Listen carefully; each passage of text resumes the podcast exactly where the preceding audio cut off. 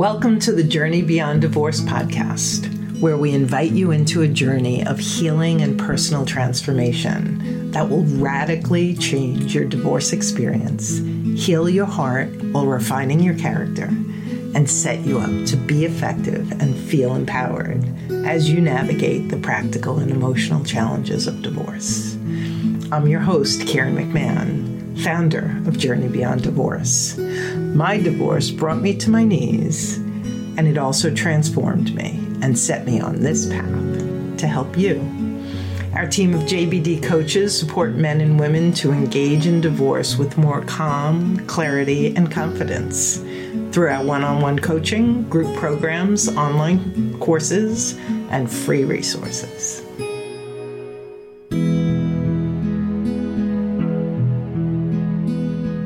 Most of us go to that place. And so, you know, what I always tell all the parents that I teach this to is even when you have 20% or 10% of an improvement compared to the way you used to handle it, um, that is huge. It's like a small miracle. Like, it, it, it's like learning how to ski as an adult, but even more so. I mean, I always use that example because I've given up on learning how to ski as an adult, as an adult and the three year olds are whizzing by me. So it's very difficult to change behavior. And so when we start to just incrementally you know, do things just a tiny bit differently. Like it's, it, we have to take the time to pause for applause for ourselves and say, like, this is kind of a big deal. I'm doing it just a little differently than my parents did it for me. And yes, I love the way you just said it's a symptom. So, in the heat of the moment, what I want everyone to remember is in the heat of the moment, what we're mostly going to be doing is doing things like the weighted blanket, calming our nervous systems down while we help our kids to calm their nervous systems down.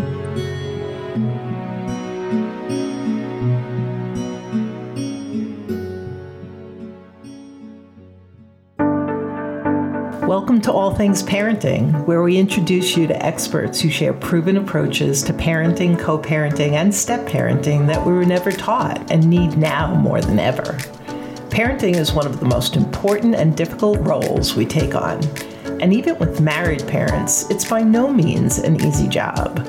Divorcing parents are faced with the added trauma of divorce, the overwhelming exhaustion from single parenting, the wide ranging, thorny challenges of co parenting, and the monumental effort needed when you enter into a blended family with hers, his, ours, and all the exes. We need rock solid skills, approaches, guidance, and support. And that's what All Things Parenting is designed to offer.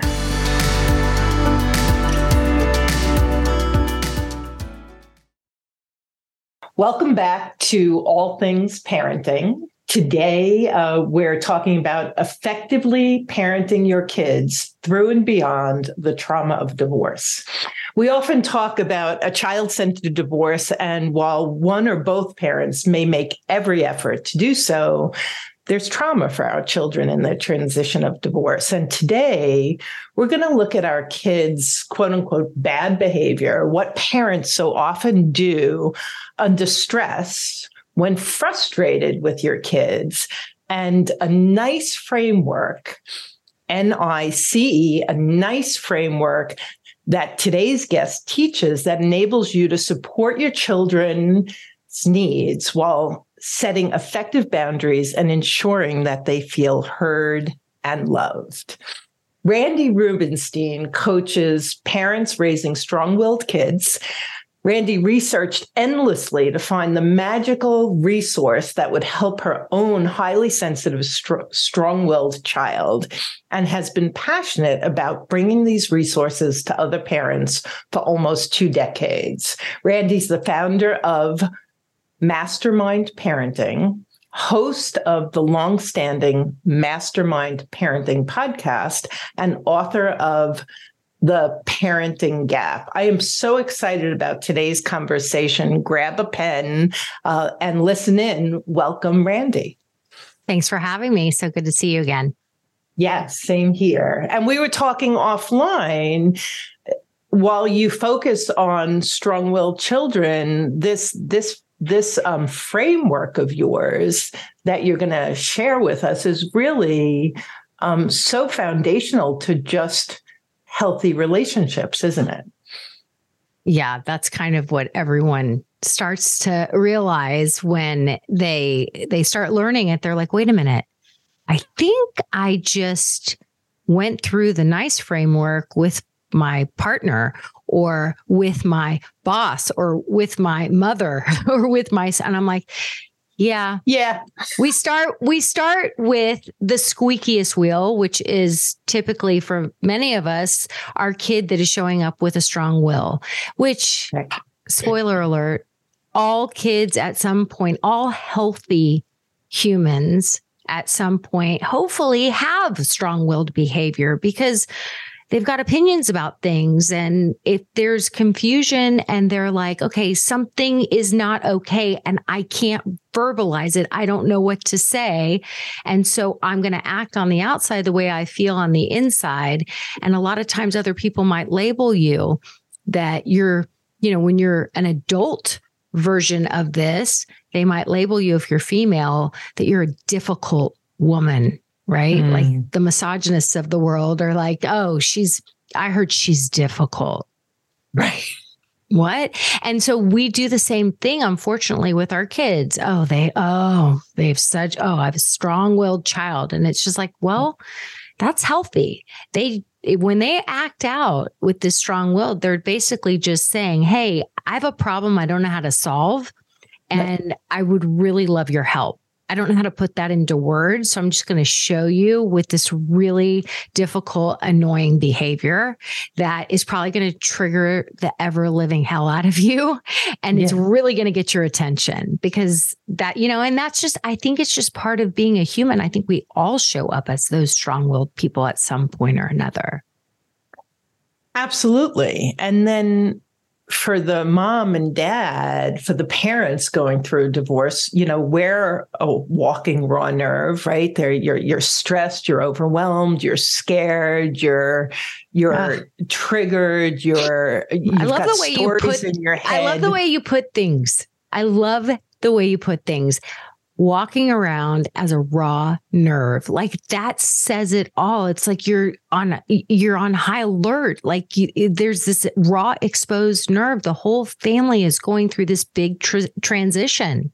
And you're worried you're in fear. You don't want to screw up your kids you know? You want to handle it just right. You're trying to be perfect. You're you know maybe you're super evolved and you're trying to talk about every and then you're like too it's like too much talking about feelings you know know? Right. And it's right. just this raw exposed nerve. So yeah, sorry, I had to jump in because I love that. Yeah, no, thank you. And and then I think that the other piece that we all bring to the table is how we were raised. Um, and for some of us, it's like, that's great. I have a great guideline. And for other of us, that wasn't so great. So I have a great guideline of what not to do. But when you're triggered and stressed, the ability to navigate what's best for your kid is going to be really hard. And so that's why I'm so excited about this framework because it's such a beautiful framework and it also it's it's simple. You you're giving four not easy, but simple. You're giving four steps that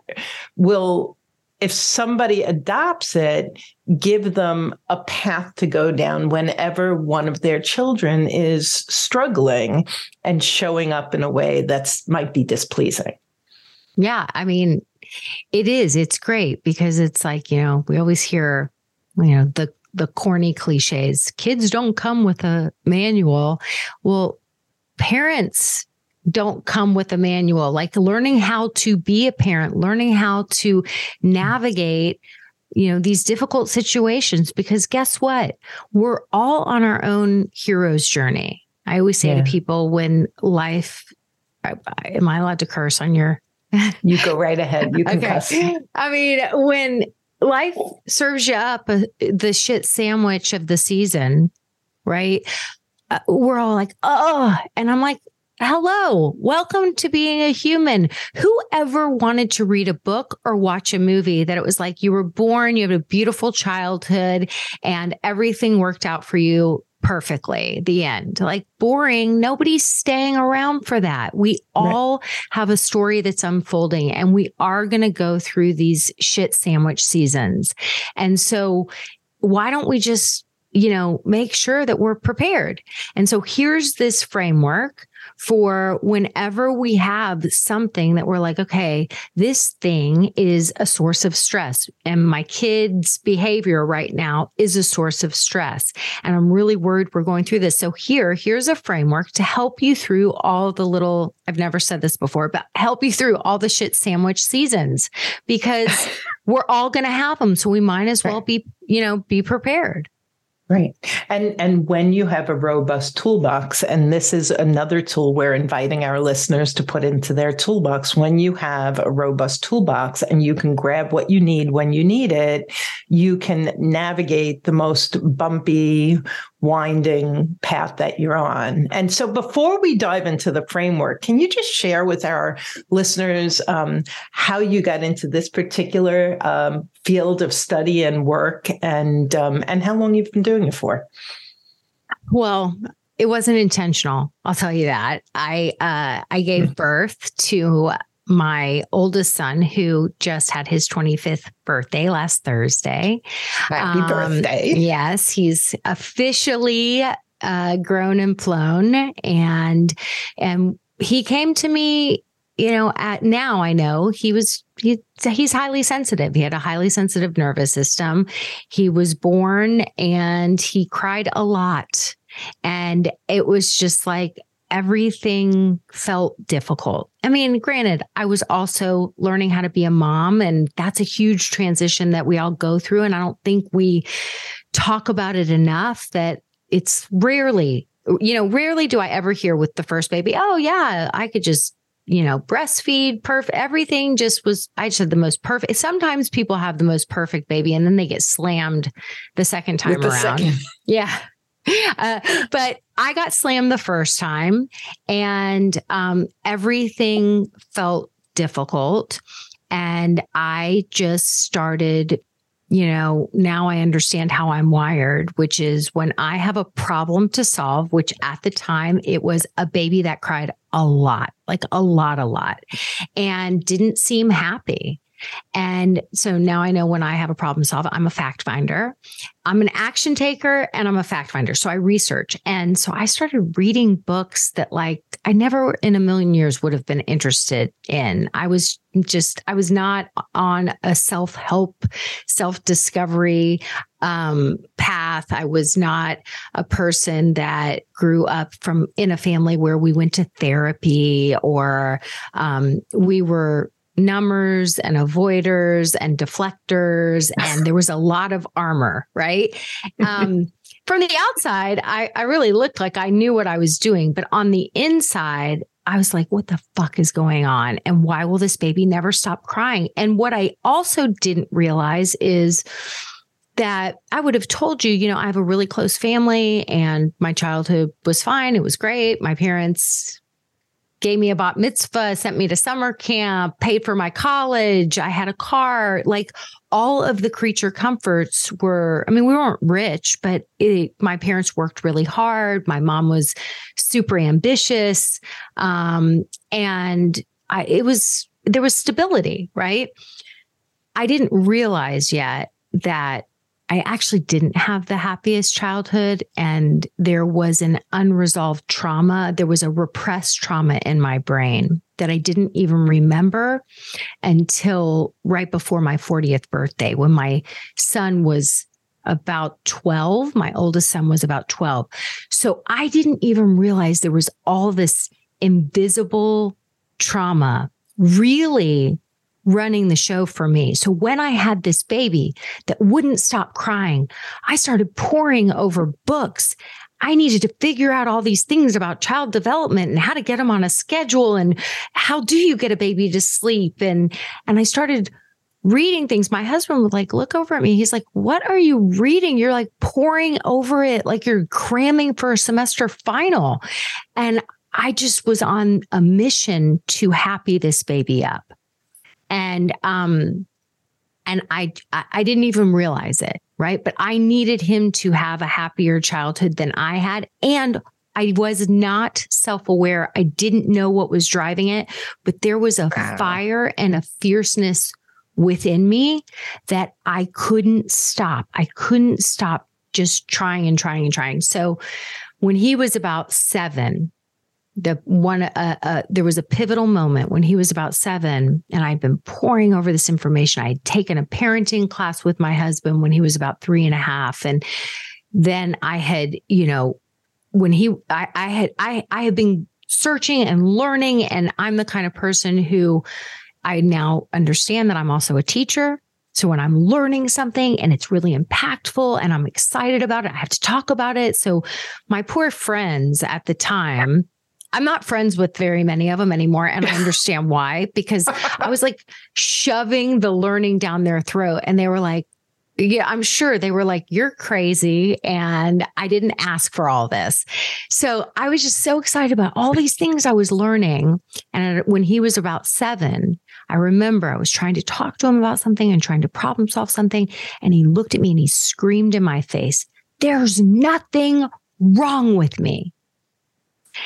And that was a pivotal moment because what he what I, I, remember saying like of course there's nothing wrong with you. You're perfect. You're you're delicious. You're beautiful. What are you talking about? There's a i don't think there's anything wrong with you. And he was like he was so angry with me.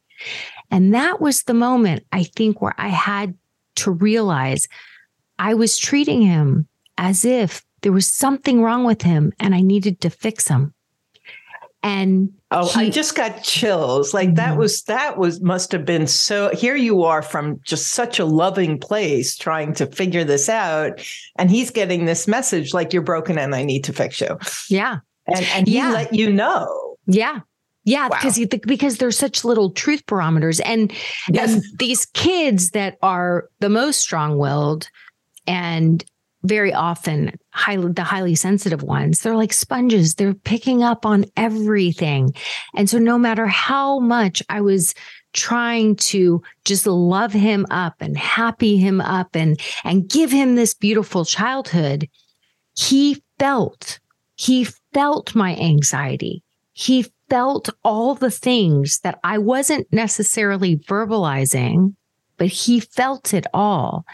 And that was a big shift for me. And, and at that point, I started to kind of shift into learning more about myself. I think that that mm-hmm. was around the time that I, I found Brene Brown, which was a long time ago. Um, yeah. And she lives in Houston, and I just happened upon her. She was like speaking at my synagogue. I mean, oh, she wow. was, yeah, this it was before she was before. all that. before. So I I got her first book and I heard her speak in my synagogue to like 40 people and I realized it was you know it it was it was interesting. And then I started learning this program called conscious discipline which is really um, a, a program for teachers to help them deal with difficult behaviors and manage the kids in their classroom. And I started to learn about that and there were just a lot of twists and turns. But before you know it, my kids were at a small private school. I became the resident expert because, again, I have to shove what I'm learning down everyone's throats. Um, but I actually started to channel it um, in a professional you know, down a pro- professional path. And I realized pretty quickly that I had a little bit of a gift for teaching these concepts through story because I was practicing all the things I was learning in my household. So every week when I would show up to teach, I had a news story from my own life. And usually it was not like, listen how perfect my life is and how well I got it. It was more like, look how I screwed this up and what I realized afterwards. Right. Right. Nice. And so I realized that that that humility and us and and honesty, you know, it was all coming from such an authentic place. Um, it really resonated with people. And so that's really where it all kind of started in the foundation of what now is mastermind parenting. Um, but yeah, so I feel like this kind of found me instead of yeah. me finding it. And uh, yeah, it's my passion. Yeah, it's funny how that happens. Mm-hmm. And I, I want to just take one piece of your story and just um, uh, speak to the listeners. That piece of children being um, having receptors being having such a sensitivity to the energy. And so you know we have clients where it's like no the kids don't know. We don't we don't yell or argue in front of them. And and for those listening just to trust that if you went through a divorce, there was tension in your house, and if there was tension in your house, your children felt it um, and and experienced it, and so um, it's going to inform their their reactions and their behaviors and their belief systems. And so, let's jump into this framework because I think it's going to really help um, our listeners pivot in how they handle uh, their children through this process. Love it.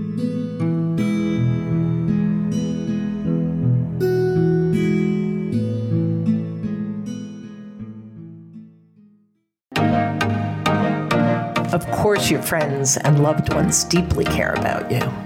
But if you're honest, while they mean well, when it comes to your divorce, they just don't get it. And sometimes you leave those conversations feeling even more isolated. If you're lonely and craving connection and support, check out our High Conflict Divorce Support Group.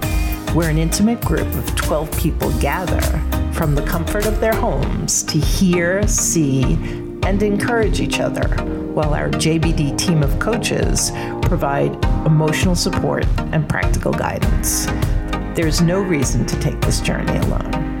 If you've been yearning for support, go to journeybeyonddivorce.com backslash HCDSG and register today.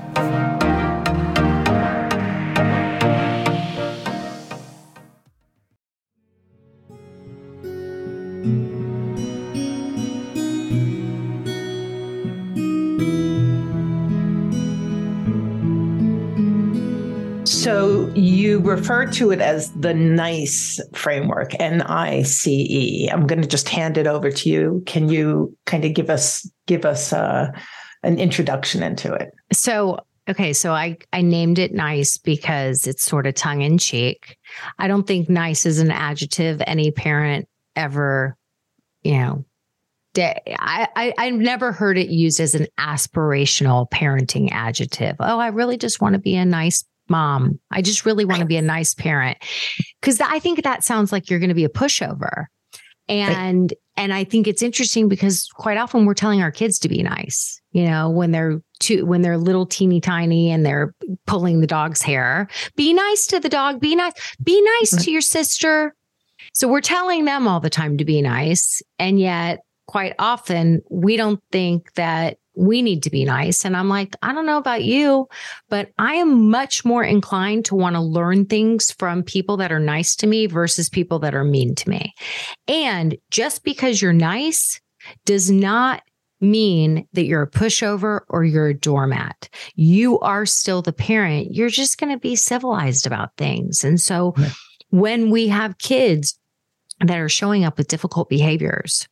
Um, I think quite often we or most often will feel anxious about it, right? Because all any parent wants is for their kids to thrive in life. We want them to be healthy and happy and successful and all the things.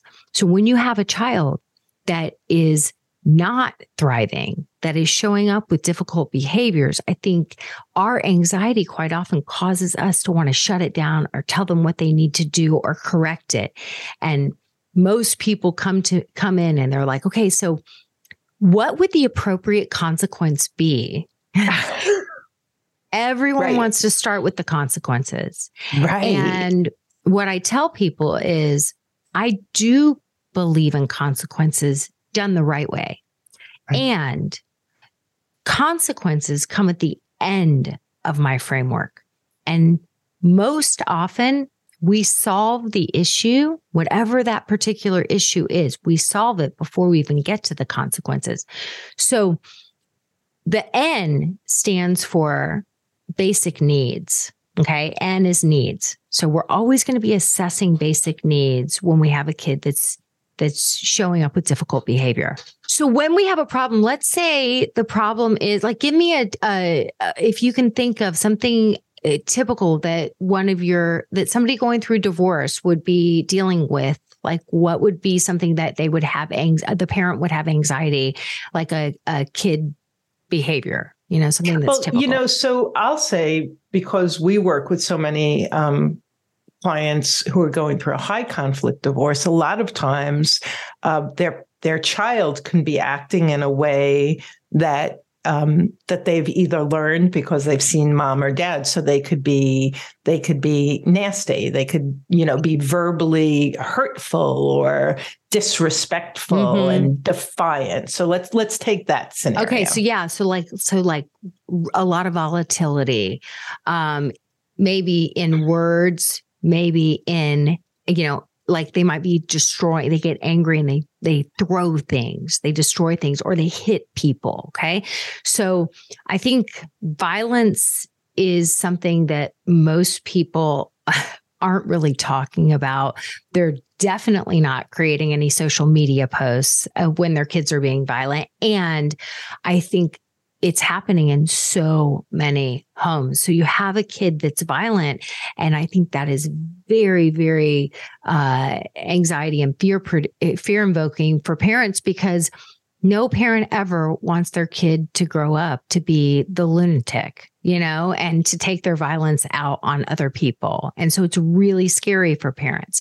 So when we have a kid that's showing up with, with that kind of behavior, we typically just want to shut it down right? And yes. and when we're when we're truly thinking about how do we solve the problem now what i want to say is, is when there is violence first and foremost your number one priority is always safety. So you do you know you do make sure that you keep the people in the home safe including yourself. So if you have a kid that is showing up with a whole lot of, you know, violent behavior, they're hitting, they're destroying, it is your job as a parent in that moment to to and I I'm not going to use I'm going to say the word restrain, but I don't like the word restrain because we're not pinching, we're not squeezing, but a child that is violent, we are bear hugging them from behind. We are holding their body. And I want you to think about yourself like a human weighted blanket where you're calming their nervous system in that moment. You're not adding any extra input because a child that is violent is basically in fight or flight. And it's it's kind of like if you think about like I have this car metaphor for the way I explain the brain. When you're in the trunk, when you're in fight or flight, when you're in survival, you're in the trunk of your brain. It's like the mafia just they they you know, they kidnapped you. You're in the trunk and you are fighting for your life. Like you feel like you're going to die. It's a, it's a matter of survival. So any extra input it'd be like saying to someone in the trunk, "Hey, why don't you see if you could just take some deep breaths in the trunk and um and maybe you have some maybe if you feel around in there there might be some kind of a tool and you could then see if you, there's a way to unlock the like they, that person would be like are you fucking kidding me? Get me out of here. I'm about right. to get murdered. So right. we cannot add any extra input when we have a kid that is in a violent place all we can do is ground them and ground their nervous system to get them to safety. So just know your role in that moment is survival and safety. So you're going to hold on to them. You're not going to add any extra input. You're going to breathe. You're going to talk about maybe calming your body down. Whoa, this just got intense. I'm feeling really worked up inside. I'm just going to sit here. I have nowhere else to be. I'm just going to sit here with you and we're just going to calm our bodies down together. And I've got you. I've got you. I'm right here. I've got you. I've got you. I've got you.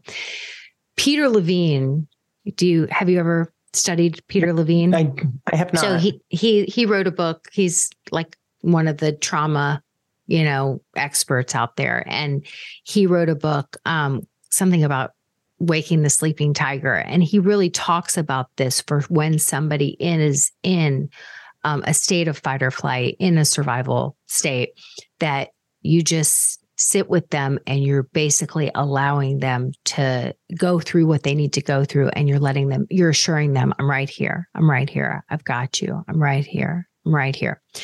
So once you get that person your child out you know they the violent episode has passed and then you're thinking okay i got to get underneath what caused this violent episode most often we just start to go to the consequences and we start to just attack the problem.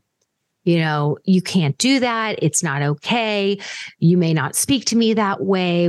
You can't throw things. This is our home. It's not okay to hit people. We want to correct, right? We want to go to that correct place and we, and, and consequences cost come last. First, we have to start by assessing the basic needs, which is sleep, food, connection.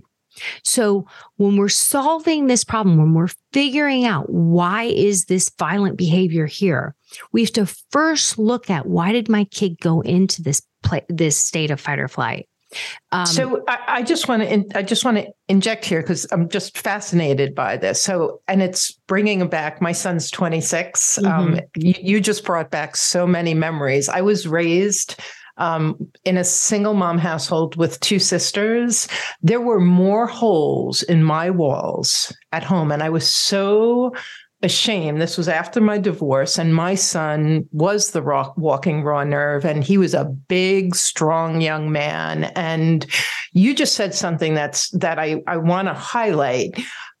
The problem is not the behavior. The symptom is the behavior. And I was addressing the symptom and yeah. I was giving consequences to the symptom because it scared the hell out of me because I just left a really hostile relationship. And now I have this little person, 10, 12, 14, in my household, um, he took a bat to our aluminum siding. He took my laptop and threatened to throw it across the room when, like, it was my entire business.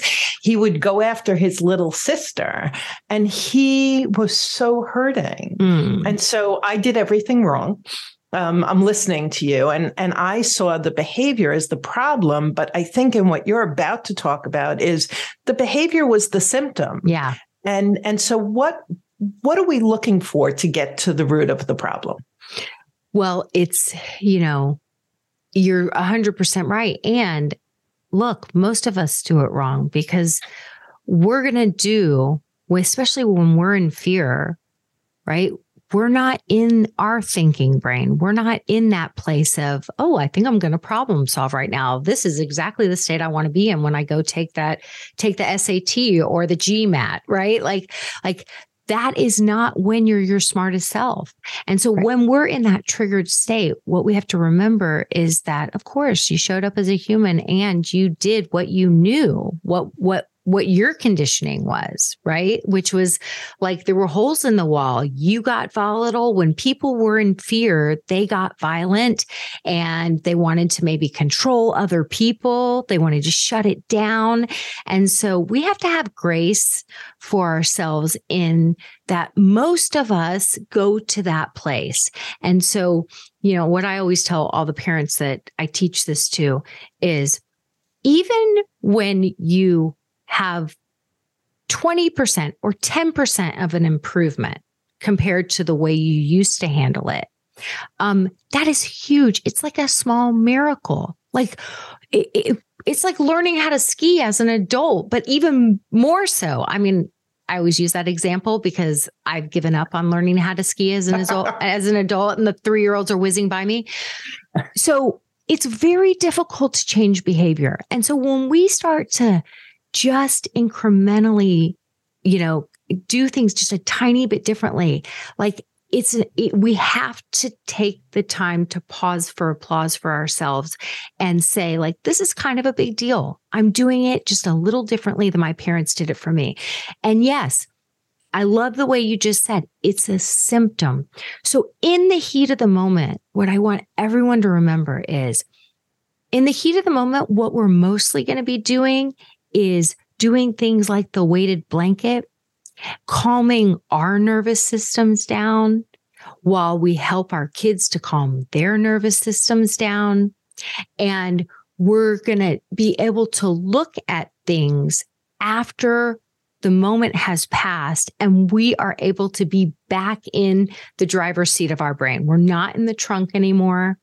Right. We're not fighting for our life, right? So right. when we're looking back at your son who's threatening to throw the laptop, you know, the aluminum bat, you know, later you get yourself to a place of calm, you get him to a place of calm, and then you think about it. What was underneath this behavior? I first want to look at basic needs. Was he, were we having a day where he was, it was a Monday, he you know, we had a weekend where I was trying to be the fun mom because I'm trying to get him used to our new normal and we don't have like angry dad around yelling at us. So we like stayed up till two o'clock in the morning watching movies. And then he's still young enough kid that he got up at the crack still and he got up at seven. He was on five hours of sleep. And we then had all these plans and we were going and blowing. And frankly, he was exhausted. And when I told him when I reminded him to do his homework or it was his day to set the table or to help me, like he lost, I, he lost his shit because yeah. he was, ju- you know, exhausted people suck. All of us do. So if it's a basic need, like I had an exhausted child, but I'm over here worried that like he's so traumatized, he hates me, our family's been broken up, and your guilt and your shame or whatever it is, or your processing is, you know, you're making it into some whole big thing when the truth was you may have just had a super exhausted kid or a hormonal teenager who was starting to, you know, and and was needing more sleep but wanted to hang out with his friends. So we want to assess basic needs, which is sleep, food, and connection, because I think quite often we make things so much more complicated than they actually are. Right.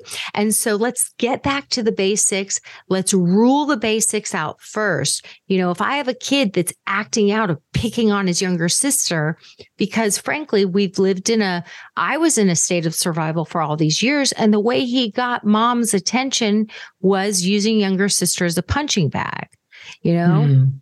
So that could have been a pattern. So it could be connection. It could be he's acting out because that's what he's been doing since he was three years old. And he's gotten my attention for a really and and little kids don't care if it's positive or negative attention it's all all attention, attention, matters right mm-hmm. so if if at, at 13 he's picking on younger sister well it's that this is the pattern that he uses when he actually is looking to connect with me and he really needs me to, you know, take the time. So we want to, you know, so often, and that's why basic needs comes first is because quite often we solve the problem and we figure out what was really going on just in the N wing yeah. of the framework.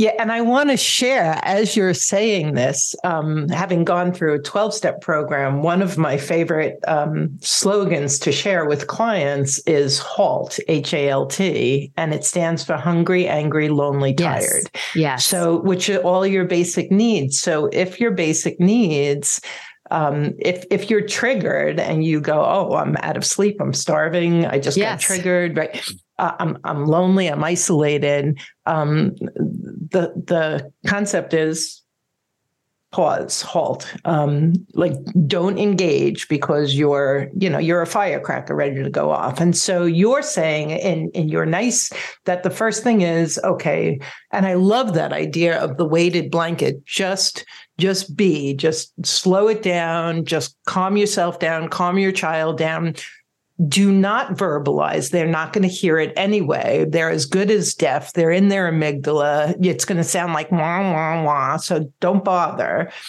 So then, okay, so we follow that. We like calm them down. We start assessing. And do you have, uh, is there something you can say to a parent I know you have a whole program on this, but that assessing, is it a conversation with the child? Is it more of a, what's the pattern that I see? Because I think that's an important piece. Like, how do I know what my daughter's needs are versus my son's needs, or my more expressive child versus my quieter you know, child? I think when we're looking at basic needs, we're first making, we're like, um, um, creating hypotheses in our minds, mm. right? And so, um, because a kid very rarely is going to say, "Yeah, actually, I'm exhausted." I mean, right, right. once That's you've been I mean. once you've been doing this for a while, once your kids are a little bit older and like the teenage, you know, years after something has gone sideways and you kind of come back into it because in you know, let me just say this real quick. What the acronym actually stands for is needs, investigate, communicate, enforce. Okay. We assess basic needs. We investigate behavior. We communicate using um, what I call pack leadership, which is that assertiveness. We we show up. We are the parents. We are the assertive ones. So like when you're, you know, when you're being that human weighted blanket, you are have to show up with confidence and pack leadership. Like I got you. Like I've got a kid that's in fight or flight and I'm not going to ask you what you need. I am that, you know, firm pack leader that makes people feel safe and protected mm. and loved. And, and so when you're that human weighted blanket, you're like, I'm woman, hear me roar. I have got this. I have got you. And so you have to show up with, the, and that does not, that's a lot of what I do, especially with my moms is because most women were not conditioned with that skill set right? What we are conditioned with is the other part of my C wing, the communicate wing, which is empathy, right? Where a lot of times where we can see other people's perspectives. We do get it. We have been there. And so the empathy piece usually comes pretty easily. And this is obviously stereotyping for most women. The pack leadership piece doesn't come as easily. And these are both skills when married together that we can practice and we mm-hmm. can get mm-hmm. really good at. Um, they will change how you are perceived. They will change, you know, having these skills changes the way you get along with other people, how other people see you. It will change every one of your relationships. It's just the most amazing thing. And then the E part of the NICE framework is enforce consequences, which the way conse- the way I teach consequences, it's not punishment. Consequences are always logical and related and quite often natural and sometimes just involve like you not running the the homework or the lunch up to school because you got a kid that forgets it every single day. And so you have to allow the natural consequence of they're going to get the bad grade or go hungry at lunchtime and have to scramble because this is going to be the thing that's going to impact their brain and it'll help them to be more responsible. Right.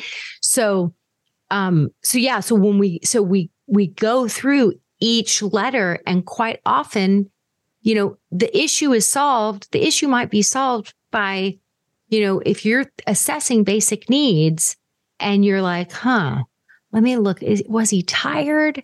If I ask him if he's tired, especially if he's still tired, chances are he's going to be like, I'm not tired. You know, whether right, it's a little.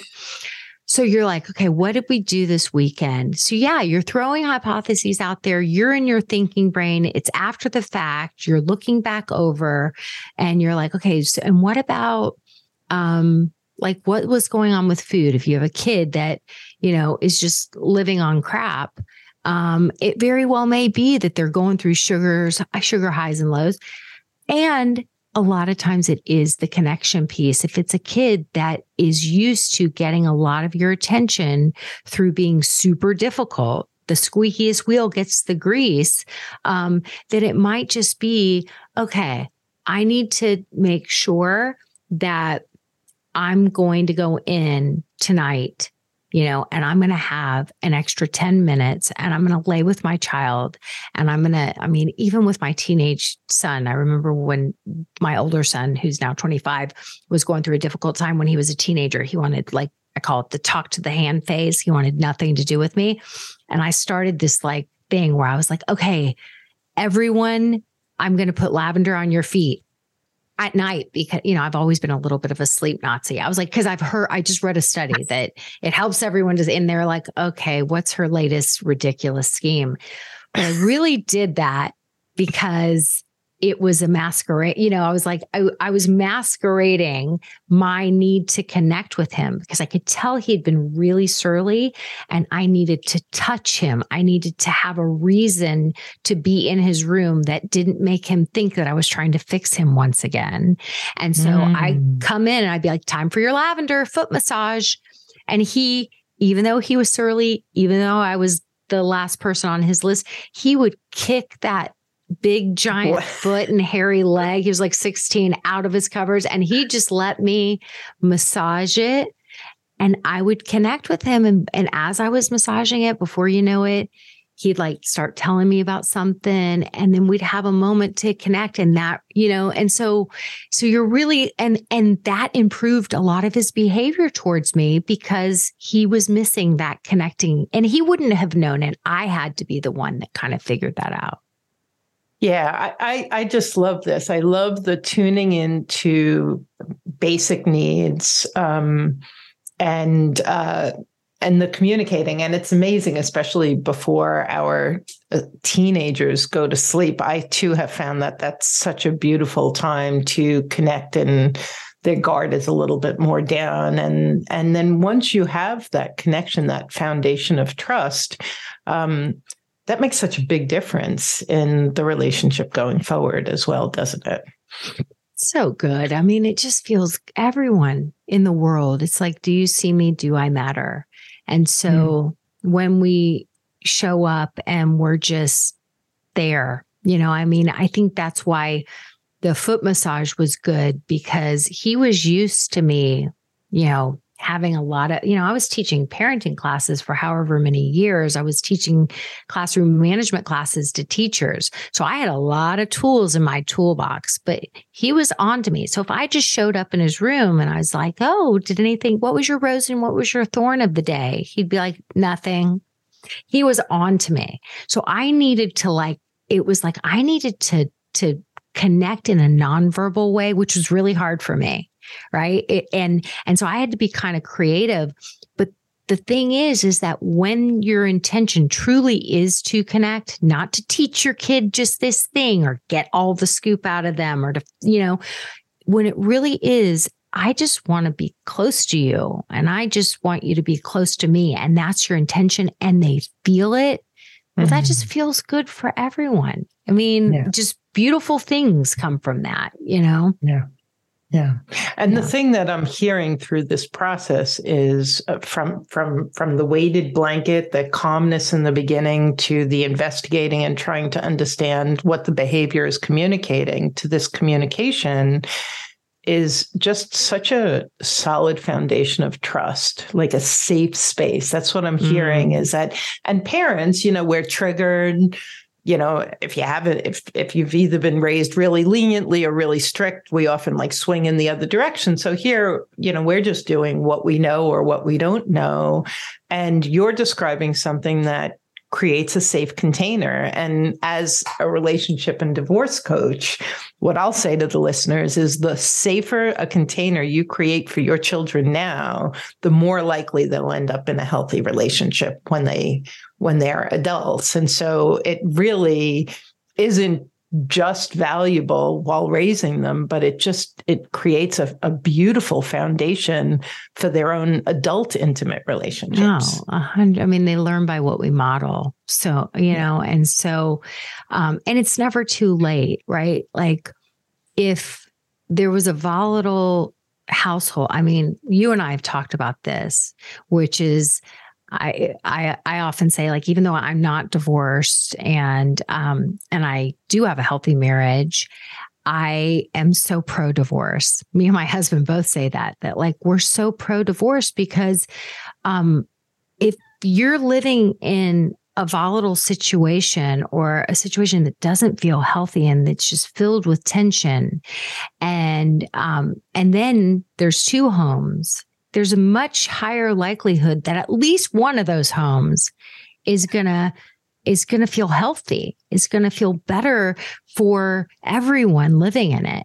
And so i just think that you know if you've had the courage to get out of a situation that was really not working for anyone and to create a new home, a healthier home, um, like that's going to feel so good for everyone. And it's really a chance to, to, to make a new start, and to make a new life. And, you know, when I've witnessed, um, like, you know, moms that I've worked with go through a divorce and so been able to support them through it before I knew about you. Because now I'm like, I mean, I love a collaborative team. Now I'll be like, listen, this is who you need to go to. Um, I, you know, we're creating what does their new normal look like, right? Mm-hmm. And I remember there was this one mom, and she, I said, I said, okay, you're working all day you're doing all these things. I said, why? And this is your home. What I said, I said, what if you, part of the bedtime routine became your kids got to come and lay in your bed and read their books and you could finish up on those final work emails and y'all all had this time in the bed where you're not having to go to first your daughter's room and then your son's yelling, Were you ever going to come in here? And she's running back and forth and she's running back and forth and she's not done until 9 30. And then she still has to catch up on those work emails.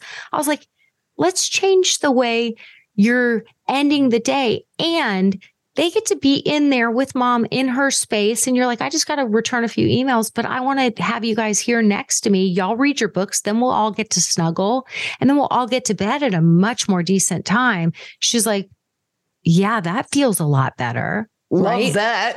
yeah. I was like, you don't have to be over there doing being perfect mom. This is perfect mom. You get to create your new normal and you don't have to run it by anyone. You're the right. boss of your household it's a beautiful thing. So, yeah. Yeah. Beautiful. And and I want to just touch on that that last piece um that you referenced the enforce when when I was struggling with my my son's behavior and I hired a a behaviorist therapist. Um, and one of the things he said to me, he said two things to me that um, now seem so like common sense, but they they completely blew me away. One was let him go to school in December without a jacket on, Karen. Yeah.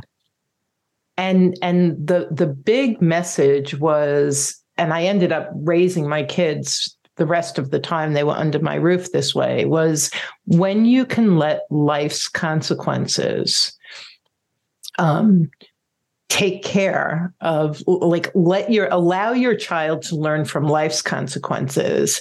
So so he's gonna he's gonna catch a cold. He's gonna be really freezing. You're not nagging. You're not yelling.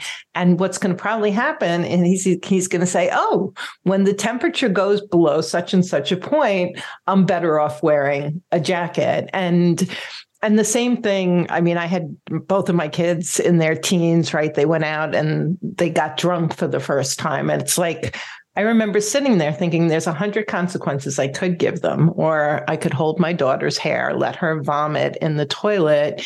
Um, and then bring kindness and compassion to the mm. situation. And tomorrow, when she's actually reconnected to her brain, we can talk about what happened. And we did the dangers of being at a, a football celebration and not being totally conscious and coherent and what could have happened to her. And it was so much more valuable in terms of the lessons that the kids learned, the connection and safety and trust that was built between me and them. And so that became a real guiding um, rule for me is whenever life's consequences can deliver the message, I don't need to heap my parenting consequences on top of that. It's so beautiful. I mean, it's just, it's kind of like, why do we make ourselves bad cop when we don't need to be? We can be good cop. Like you got to be good cop.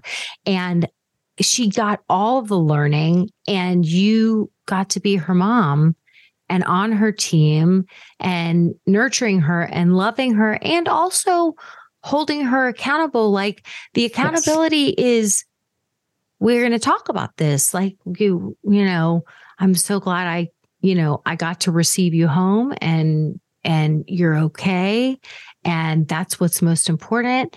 And we're going to talk about like it could have gone a very different way. Yeah. And um and so you get to love her and guide her and nurture her and be nice about it, but also I'm not going to shy away from having this conversation. Like we're going to have Absolutely. this conversation. We're just going to do it in a loving way. You know, and I'll tell you as I'm thinking about this, because, you know, my kids are like yours um, in their mid 20s, but I remember a lot of their friends coming to me because I was a safe parent. And so they would come to me and tell me things that they couldn't tell their parents. Um, and not because I was this cool, do anything you want right. kind of parent, but that that there was a trust, there was a safety there. And so I had numerous of both of my kids come and um, and I was able to support them and and and hold space for them and and that compassion. And so I love, love, love this format to be able to slow it down, be the safe person, look at not the symptom, but the root cause, find out what their needs are. Um, communicate, not always verbally. I love your story of just rubbing lavender on your son's feet. Uh, and then, when possible, let life's consequences teach them. Um, well, can I can I use your drunken teenage story to kind of go through the the framework a little bit, just so that Beautiful. might even be a little more clear for listeners. So, if we have a child that you know you receive your child home and she's drunk and you hold her hair back, right? So you know that is not the time to give her any extra input. Like she's not in the brain state to receive any learning, any wisdom. All you can do in that moment is just show up and make sure she's safe, right? Safety first.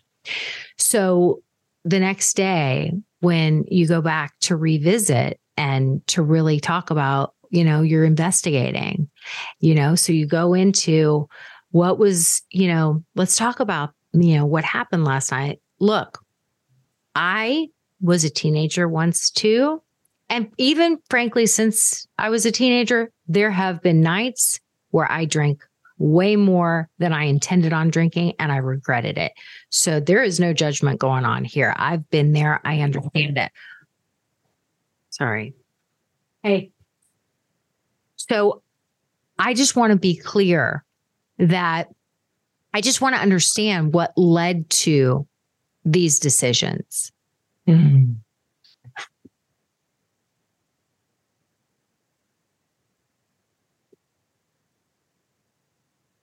And she might shut down, right? Because she's a teenager. And so she might worry that she's getting in trouble and she might shut down. And you might say, no, no, no, I look, this is not going to be your first rodeo. You're just getting into this. You're going to, you still have the rest of high school. You have college. There's going to be lots of times where alcohol is going to be there and you're a teenager, right? So I want to just like, I just want to look at this situation with you so that you can say, well, the next time I'm going to be more prepared. That's all.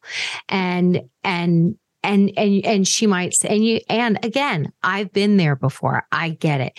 So when you're investigating this is where you are going to include her where you want to know you know where was this a party where you you know were you a little nervous? Were you uncomfortable? And it might you know what might come out of that part she might she might tell you well you know, I don't always hang out with the football players. And, you know, I was there because Cece invited me and I kind of felt awkward. And you're like, yeah, there's a reason people call alcohol liquid courage. This is yeah, it made you probably, and then you started drinking. And before you know it, like what happens is, is you drink and it takes a little bit for your body to register. And before you know it, all of a sudden you're just like really drunk, you know, and um, because you don't realize the waiting period. And so that, yeah, many of us have made that have had the exact same thing happen. I get it.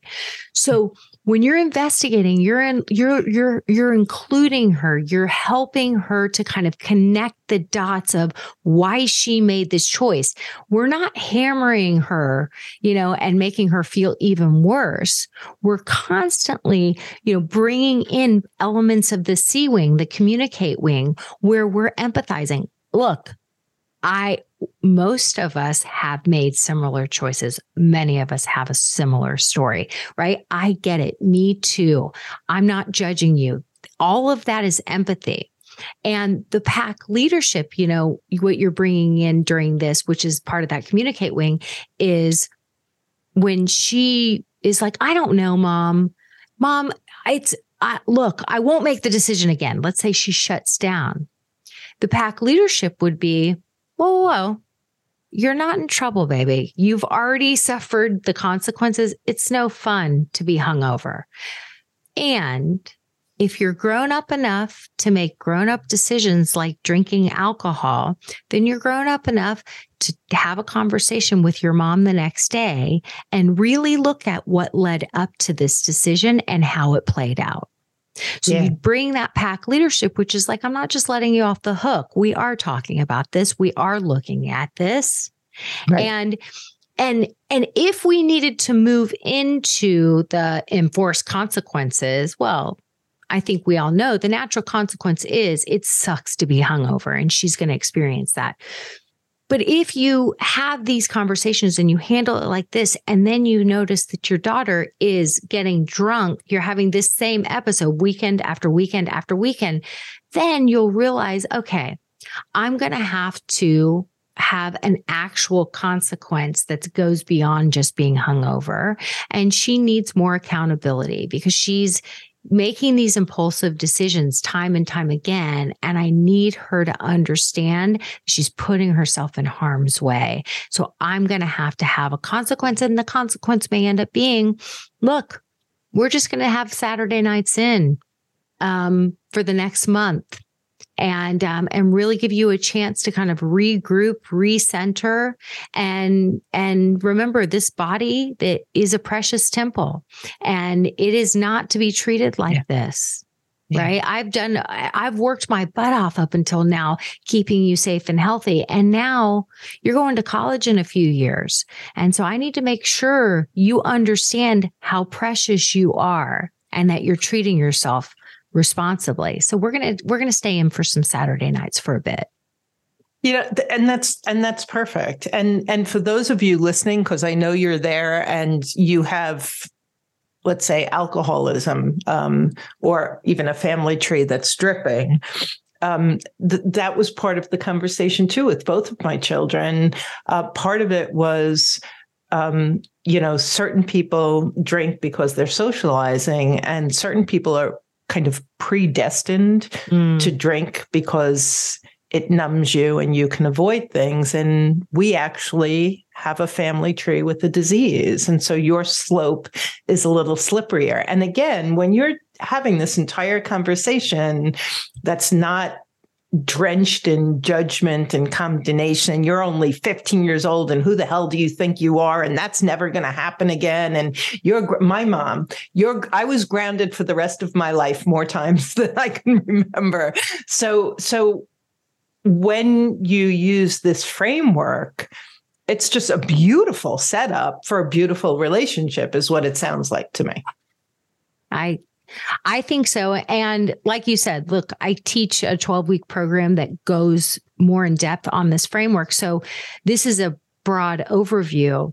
Um, but the most critical part really is in the C Wing, I teach something called a productive conversation. And it really mm-hmm. is a mm-hmm. format for how to have a productive conversation, right? So that like we, so we learn from we're all going to make mistakes. What's that's part of being a human. If you're not right. making mistakes, you're not growing. I mean, that's right. that's just the deal, right? We all are going to be teenagers or or or adult people who are triggered as if we're still teenagers.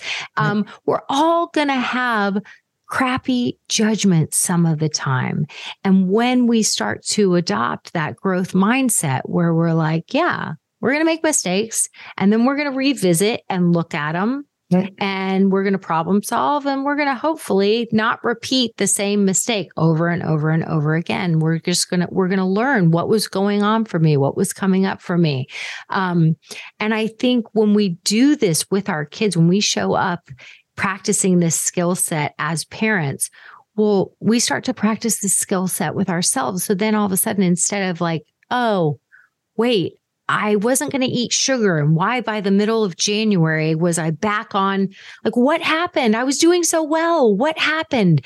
I suck. I, I never follow through with anything. I'm so disgusting. You know, we talk to ourselves in these ways, but when we start to practice these skills as parents, because we want more for our kids, then we start to practice them in our own life where it's like, okay, I was doing really well, but then I fell off the third, what was going on for me the third week of January? Was I stressed? Was I like, did I not plan? Did I have functions? I need to look back at my calendar and realize what exactly happened where I fell off, you know? And so it just is a, it's a new way to, to approach problem solving. Yeah, it's beautiful. Oh, I love it. So, would you tell us a little bit more about your 12 week program and how people can find out more about it? Uh, so my 12 week program is basically what we do is we unpack this nice framework and it you know parents come in who typically have at least one strong-willed child or a child that is displaying strong-willed behavior which is all kids there you go. Um, and and we unpack each wing of the nice framework for three weeks. So they we really go in depth on i mean a lot of times i mean i would say the majority of people come in and sleep is a mess in their household. And they don't even know where to start. And so, you know, when it comes to the basic needs piece, but really all of it, you know, we do a lot of nurturing and hand holding because what we find is that people come in and they're overwhelmed. If you're living with a child displaying like your son, you know, if you're living with a child who's threatening to throw your laptop, you know, your work, right? Like your livelihood out the window or whatever and taking a baseball bat. Um, it's a scary place to be and you're overwhelmed. And so, so our process really involves a lot of nurturing, a lot of hand holding. There's a way that, you know, I have, it's a, it's a hybrid between personalized and group coaching. And I do it that way for a reason because I find that there's some a lot of power in community and knowing you're not the only one um, yep. learning from each other's scenarios um, but also there has to be a personalized approach you know i really pride myself on i am the coach i have a team of people who support me and i get to know each and every person that comes into our program. I remember ridiculous things about their stories because I find everyone so fascinating.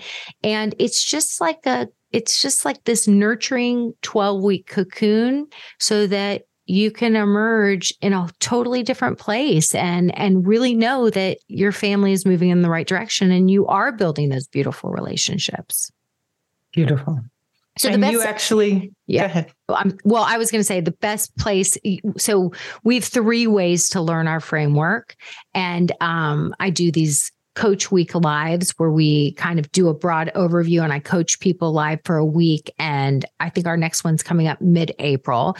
Uh, and then we have a self study program called Mini Masters, which is all of our content. It's just not I, am not interacting with you. You're you're learning from it's for people who probably are more like me, who I used to be as a lone wolf. Um, oh, uh, I don't know if I want anyone to know all my things. I'm just going to learn the things and and apply it myself. And then we have our, our the the approach that I just talked about called Basics Boot Camp, which is our 12 week program where we really, you know, hold your hand and and um, and nurture you through the pro- the process and all three of those are on my website, mastermindparenting.com. And so it lays out um, all three of those options. Beautiful. And you talk a lot about this and other things on your podcast. Can you just give share with us the name of your podcast again? Yeah, it's the Mastermind Parenting Podcast. Um, I have four and a half years worth of episodes every single nice. week. Um, this framework, we recently did a series where we really spelled out this framework. We, I say we, but it's me. Um, unless I interview someone like you for my podcast. And um, and so yeah, so there's tons of episodes. So go and subscribe to my podcast and start binge listening. Um, yeah. yeah. Yeah. So I just want to say, um, to our listeners that the work that you do is so aligned with the work that we do. And, you know, you and I talked about this offline. And so, whether you're in the midst of divorce or you're post divorce, uh, I know for me, I was so relieved to be post divorce after my three and a half year journey. And, and then, and then what presented to me were the lessons I still needed to learn. And oftentimes they came through my angry son. And so if that's you, and if you're like struggling with your kids, single parenting is overwhelming, going through a divorce is overwhelming for everyone reach out, listen to Randi's podcast, check out her website. What she does is brilliant and it's just going to continue the growth that you're experiencing in listening to and working with Journey Beyond Divorce. And so, Randy, I love what you do, and I so appreciate you coming and, and sharing that framework with us. I just think it's going to help so many.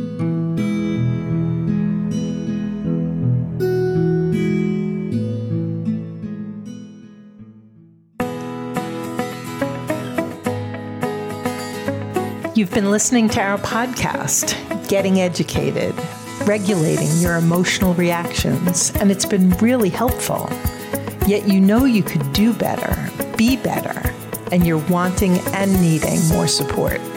That's where our coaching service is a game changer. We're here for you when you need us the most, ensuring you have all the tools and resources at your fingertips, guiding and supporting you to be more effective. Our free rapid relief call helps you gain a broader perspective, commit to your best next steps, and determine what coaching support is right for you. Visit rapidreliefcall.com to book your call today.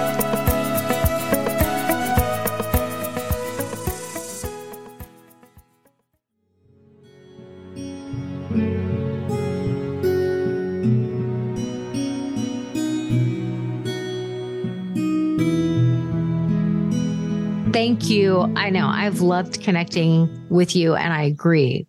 We are so aligned. And um, yeah, it's just, you know, it's so fun to be able to connect with someone else and just to know we're speaking the same language. Even like, I love how you brought in halt to the N wing. I will be crediting you for that because it's exactly what we're doing there. Yeah. And I just think that the more conversations we're willing to have about these hard topics, I think it takes the stigma out of it. I think that it helps people to realize like you do not need to suffer by yourself.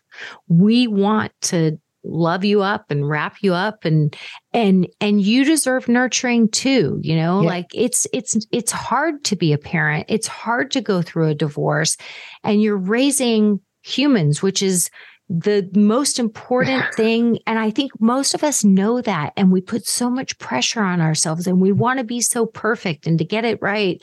And, and I think you and I are both just here to say, we got you. Yeah. We got you. Yeah. And and what you learned in your family of origin is not going to be enough. And so and so this is an opportunity to connect with a woman who has studied and who has coached and and who has such a a kind and compassionate approach both to mm-hmm. parent and child. And so that's only going to serve everyone. The last thing I want to say is you have a free quiz, which I think is really cool that people can kind of jump right on. Can you mention that? All of this is going to be in the show notes, but but please do mention that. Yes, you can go take this quiz. We we created a quiz and you go to mastermindparenting.com forward slash S WC quiz, which stands for strong willed child. So it's SWC quiz. And it's just, I created it with a pediatrician. It's about 10 questions. So if you're like, hmm, I wonder if my child is strong willed, this pediatrician and I, we sat down, we went over, we came up with 10 questions. And so once you take that quiz, then it'll take you to the podcast, really laying out the NICE framework and some other resources, and we'll start giving you resources right away. Perfect. Yeah. That sounds great. Thank you, Randi, so much for joining me today. Thank you so much for having me. So fun. And we'll be back real soon with another episode of All Things Parenting. Until then, you take care.